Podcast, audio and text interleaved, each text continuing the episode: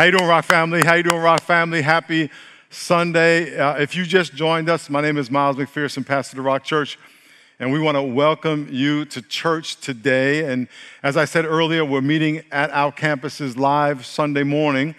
Um, and next week, we are starting a series called Red or Blue What Would Jesus Do? And so I'm not going to get into all what it's about, but I pray that it perks your interest.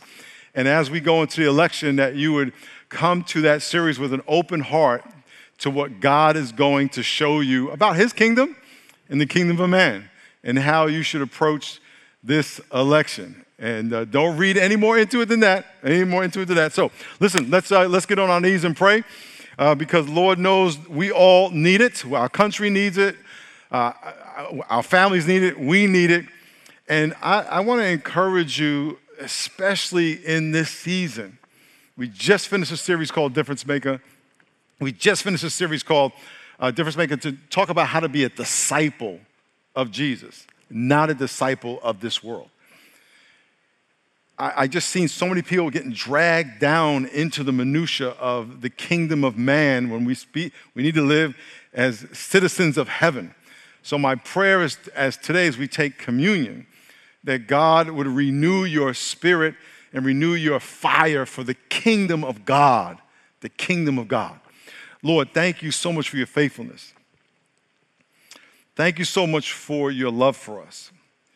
And Lord, I pray, especially during this tense, divisive season in our history, that you would encourage the believers, your believers, your disciples, to be kingdom of God minded.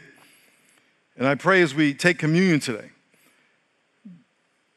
that you would fill our hearts with your presence, stir our hearts with a hunger and a thirst for righteousness. In Jesus' name, amen. Amen. Amen. Amen. Get your Bibles out. Get your Bibles out. Uh, your Bibles up and say word on the count of three. One, two, three. Say word, word. Let's turn to 1 Corinthians chapter 11. 1 Corinthians chapter 11. And hit the share button, please, and share this with your friends. Again, we're going to take communion today. So I want to show you, get your mind into this. We're going to take communion today, and I hope that in your house you have something to take communion with, some kind of fruit of the vine, some kind of bread, cracker, whatever, um, because we are going to consecrate this to God. Don't worry about if it's bread or crackers or whatever but just get a couple of fruit. You can get, you can get, you can get some fruit, some grapes or whatever um, for your juice. Um, but I want you to prepare not only your table, but your heart for what the Holy Spirit's going to do.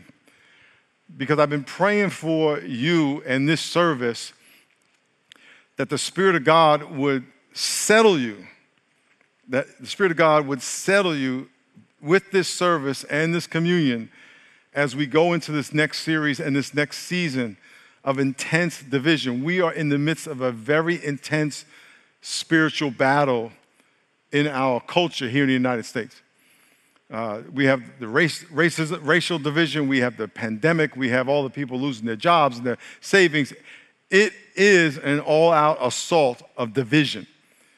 And we have to, as the people of God, have to represent unity we have to represent the kingdom of God and not get dragged down into literally the politics uh, and, and being politically correct in the kingdom of man. And so I pray that today, as we take communion, that the Spirit of God will be able to release you, to let go of all this rhetoric that is dividing us. Um, I have a question for you. If during every holiday season, all of our families, and this is global, and every culture has a different form of this, but every Thanksgiving, every Christmas, especially Thanksgiving, our families get together and we share a meal. And one of the great things about Thanksgiving is that everybody brings their uh, their dish. You know, their sweet potato pie or whatever, their, their chicken, their, their, their uh, salad, whatever they make. Everyone's got their specialty, their lasagna. Everyone's got their little specialty. And you have basically a potluck. and all the food's out and everybody shares the food. I mean, barbecues is similar. People do the same thing with barbecue, but Thanksgiving is that time. And Christmas is very similar, where we celebrate and acknowledge our family and our family unity. It's the time we put down all the hatchet and we say, let's celebrate together and come together and be reminded that we are family. As we take communion, uh, one of the features of communion is the fact that it unites us. Communion unites us to three things that I want to talk about today. It unites God's people with God's purpose. it unites us with God's purpose. It unites us with God's presence, and it unites us with God's people. In this passage I'm going to read, 1 Corinthians chapter 11, the context is that Paul is writing to a church that has a lot of division in it. And right before this passage where he writes about communion, he writes about how the church was coming together to eat, but what was going on was that some of the people that were bringing the food were coming early to the meal and eating it by themselves before the poor people who didn't come came. And so it wasn't a matter of everybody bringing the food together to eat together, which was the custom. They were coming early and eating their food before the poor could get it. And there was actually division. There was division in the church in general, but there was also division in their coming together as a church for a meal. I want you to imagine you have Thanksgiving and some of your family come early with their food and they got all this, the trappings for their meal and they eat it before everybody else comes. How whack would that be? This is what was going on. And so Paul talks about that in, in chapter 11, right before we're going to read this. He, he kind of chastised them and said, You shouldn't be doing this. You should be you being united around the meal because the purpose of the meal was to bring unity. And then he writes this in chapter 11, verse 23. He says, for I received from the Lord that which I also delivered to you. That the Lord Jesus, on the same night in which he was betrayed, took the bread, and when he had given thanks, he broke it and said, Take, eat. This is my body, which is broken for you. Do this in remembrance of me. In the same manner, he also took the cup after supper, saying, This cup is the new covenant of my blood this do as often as you drink in remembrance of me. For as often as you eat this bread and drink this cup, you proclaim the Lord's death till he comes. Therefore, whoever eats this bread or drinks this cup of the Lord in an unworthy manner will be guilty of body and blood of the Lord. But let a man examine himself, and so let him eat of the bread and drink of the cup. For he who eats and drinks in an unworthy manner eats and drinks judgment to himself, not discerning the Lord's body. When we come together today, we are coming together to not only to acknowledge what God has done, but the act of taking communion together is going to unite us. Number one, communion unites God's people with God's purposes. 1 Corinthians 11 23. For I received from the Lord that which I delivered to you. This is what Paul said that the Lord Jesus, on the same night in which he was betrayed, took the bread. We're going to take bread here in a minute. He took the bread and he broke it and gave thanks and said, Take, eat. This is my body, which was broken for you. Do this in remembrance of me. One of the things that we are saying collectively, as I take communion here and as you take communion in your house, and there are people all over the world watching this who are going to take communion with us, that as we take that bread, which we are in here in a few minutes, and we break it and consecrate it Jesus saying, Take ye, this is my body, do this in remembrance of me. One of the things we're remembering is that his body was broken for us that we might be saved. That he came and lived 33 years of a life of selflessness self sacrifice. And we are united with the purpose of God. We are saying, God, we get what you did on our behalf. Listen, the Bible says that no greater love that a man can have for another man, a woman can have for another woman, unless they die for someone. Jesus eh, displayed the greatest act of love for us by dying for us on the cross and allowing sinful man to break him, whip him, nail him to the tree, put thorns in his head, whip his back, hit him with rods, spit in his face, pull out his beard, slap him. I can go on and on and on and on, and then nail him there. He said, Take this and do this in remembrance to me. Do this in remembrance that this is all about the purpose of giving my life for you, that you now would give your life. Because the servant is not greater than the master. And when we take that bread and we take that juice and we take communion, we are saying to God, God, the purpose of you dying, I agree.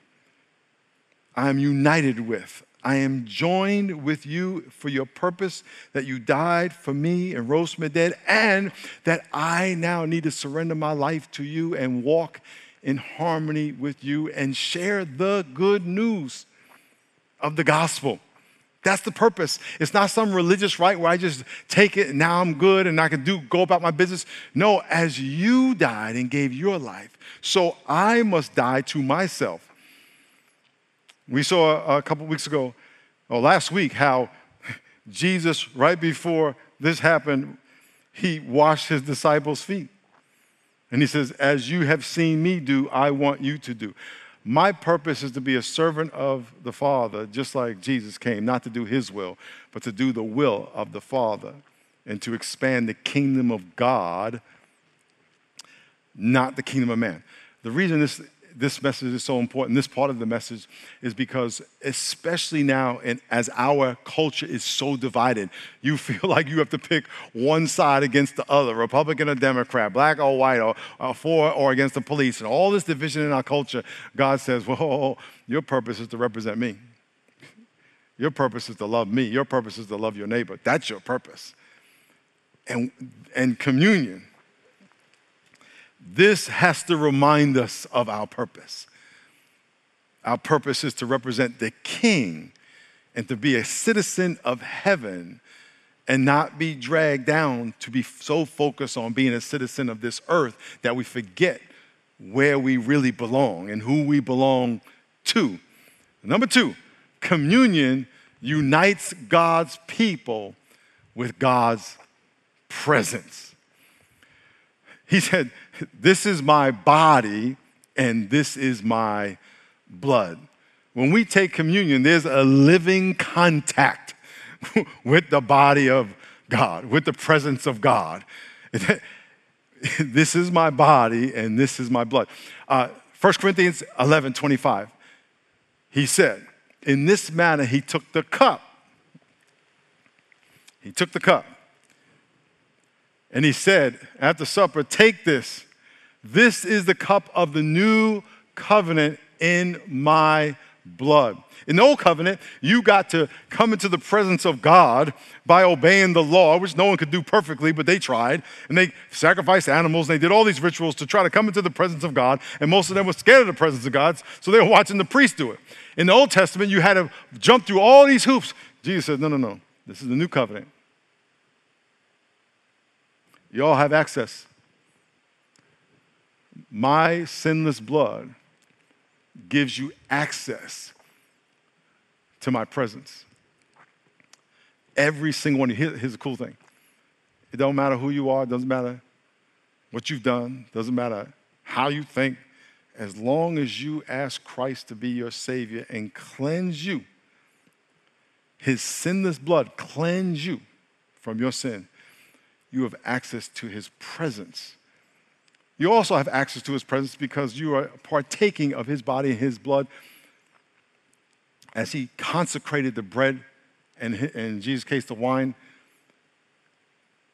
and said, Do this in remembrance of me. And he said, This is my body, this is my blood. You have living contact with the presence of God as you partake. And the presence of God where you are is the same as the presence of God where I am.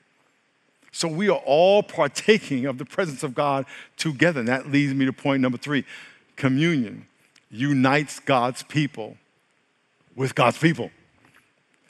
In other words, hey, when I take this, I am saying Jesus died for my sin, and rose from the dead, and I am his servant.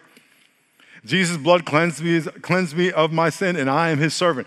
Jesus' Jesus' body, who was broken, and his blood that was shed, made way for me to have, be saved and walk in partnership, in submission to my Lord and Savior, just like it enables you to walk in partnership and submission to our Lord and Savior, who, from whom we get all of our purpose, from whom we are all knit together, from whom we are all submitted and worship. God, communion reminds us that we are all united in purpose. We are all united in the presence of God right now where you're at. That you are my brother, you are my sister. It's not us first, them. And what Paul was saying to the Corinthians, he's like, look, you guys have all these factions in the body of Christ. How can the body be divided? If a body is divided, it cannot stand. And when you come to communion, you are saying, We're putting all that behind us. Don't come to communion and eat your little meal over here by yourself and eat your little meal over here by yourself. No, no. We come to communion and say we all worship God. We all submit to God. We are all in His presence. We all bow in His presence to one God. And so, number three, he says communion invites, unites us to God's people. 1 Corinthians 11 27. The question is, are you one of God's people? You are not one of God's people because you were just born in America. You're not one of God's people because you feel like you're a good person. You're one of God's people because you have asked Christ blood to forgive you of your sin. You've given your life to Jesus. He says in verse 27 Therefore, whoever eats this bread, who? Whoever eats this bread or drinks this cup of the Lord in an unworthy manner will be guilty of the body and blood of the Lord. If you take this in an unworthy manner, you have aught against your brother. You've never asked Christ to be your Savior. You take it in an unworthy manner. When we come to take the bread, we're saying, Jesus, I, I want living contact with your body. I want cleansing, the cleansing power of the blood of Jesus in my heart. So I want to come here and first say, make sure that I have accepted the invitation into a relationship with Jesus. If you have never asked Christ to be your Savior, do not take communion until you do, and we'll give you that opportunity. So we're going to not only invite you to take communion, we're going to invite you to a relationship so you can take it in a worthy manner, acknowledging that it represents the purpose of God, the presence of God, and the unity of the people of God. Look what it says in chapter 11, verse 27 Therefore, whoever eats this bread and drinks this cup of the Lord in an unworthy manner will be guilty of the body and blood, but let each man examine himself, and so let each eat the bread and drink the cup. For he who eats and drinks in an unworthy manner eats and drinks judgment to himself, not discerning the Lord's body. In a minute, we're going to give you an opportunity to ask Christ to forgive you, to acknowledge that he died for you. He shed his sinless blood for you. And before you take this, that you would say, Lord, I acknowledge that you died for me because I was a sinner. I'm a sinner. The Bible says all have sinned and fallen short of the glory of God. I acknowledge that you rose from the dead and that you are offering me by faith eternal salvation because of your grace, your unmerited favor. For by grace I can be saved. Only by grace, not by works, lest I boast about my goodness. And so, if you realize that you are a sinner, you realize that the penalty of your sin is death, and that Jesus died that death in your place. And as we take this, we are being reminded of his death. We are being reminded of access into his presence. We are being reminded of the unity we have with all the saints. That we come to it in a worthy manner, humble, with a, a heart mourning over our sin. So, in a minute, we're going to pray, and I'm going to pray one prayer for two groups. All of you who have asked Christ to be your Savior, that you would take communion, but you would first ask God to forgive you for all your garbage. Don't come here with your garbage. You're walking into the presence of God. You can't come to the presence of God with angst against your brother, saying you hate your brother that you see, but you can't, you love God you can't see. Uh, you come and say, Lord, I, I got issues I got to ask for forgiveness for that I have to let go. Not for the moment, but for good. So I'm going to pray a prayer and lead you in a prayer of forgiveness for all of y'all who are believers, but you still got issues.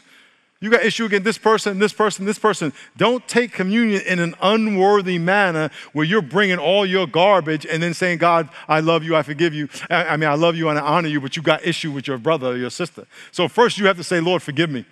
And let that forgiveness go deep.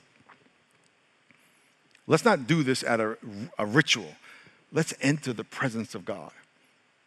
So that's the first group. The other group, some of you have never asked Christ to be your Savior. You don't want to take this until you do. We're going to give you that opportunity. It's going to be the same prayer, simple prayer of asking God, acknowledging that we have sin, acknowledging that He died and rose from the dead for our sin, and asking Him to forgive us. If you're saved, just pray the prayer. You know what it's for. It's for your sin that you're carrying, your unforgiveness, your bitterness, your anger, your resentment, your jealousy, your envy don't bring that here. But God can wipe it clean. So I'm going to pray a prayer and then we're going to take communion. And so I'm going to ask everybody where you're at, just bow your heads and close your eyes. Lord, thank you so much for your faithfulness. Thank you so much for your goodness. And Lord, there are so many people all over the world watching in their apartment, in their house, someone else's house, and they're getting ready to take communion. But I pray that you would remind them that doing this unites them with your purpose, that we would build the kingdom of God. It unites them with your presence, that you are there with them, and there's going to be living, organic contact with the presence of God, life changing, transforming contact with the presence of God. And it unites us with each other. We are all one family. So, as I lead us in this prayer, if you have something you need God to forgive you of, so you can take communion in a worthy manner, pray this prayer. If you have never asked Christ to be your Savior, and you would like to ask Him to forgive you so you can take this in a worthy manner. Pray the same prayer. Pray this prayer with me as we take, prepare to take communion. Pray in your heart, dear God, I am a sinner. I harbor sin in my heart. And I know it breaks your heart. But I believe that you died on the cross for me and you rose from the dead. And you shed your sinless blood to cleanse me of my sin. Forgive me and cleanse me of all my unrighteousness. So I confess my sin to you. I ask you to cleanse my heart, purify my thoughts, fill me with the Spirit of God, a spirit of love, power, and a sound mind. I surrender my life to your purpose. I submit to your presence. And I commit to loving your people. Thank you, Jesus, for your faithfulness. And it's in your name we pray. Amen. If you prayed that prayer for salvation, you can hit the raise your hand button or text save to 52525. We want to help you in your next step. But now let's take communion. Let me read this to you again. 1 Corinthians 11, 23 For I received from the Lord that which I also delivered to you, that the Lord Jesus, on the same night in which he was betrayed, took the bread, and when he had given thanks, he broke it and said, Take, eat, this is my body, which is broken for you. Do this in remembrance of me. Take your bread or your cracker, whatever it is you have, and break it and be reminded that Jesus' body was broken for you. Lord, we consecrate this bread, set it aside to be taken in remembrance of what you have done for us. And we thank you for your sacrifice, for your love, for your grace.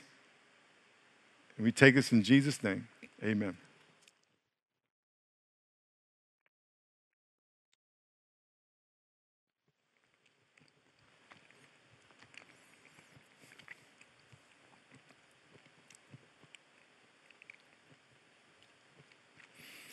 In verse 25, in the same manner, he also took the cup after supper, saying, This cup is the new covenant in my blood. This do as often as you drink it in remembrance of me. Jesus shed his sinless blood to pay for our sin. That means you don't have to do it anymore. you don't have to gossip. you don't have to lie. You don't have to hold harbor bitterness. You don't. He set you free. Lord, we thank you for the freedom you have given us. We thank you for your love. And we take this acknowledging that we have been cleansed. May we walk in that newness of life, not as the old man, but as a, re- a renewed new man. In Jesus' name, amen.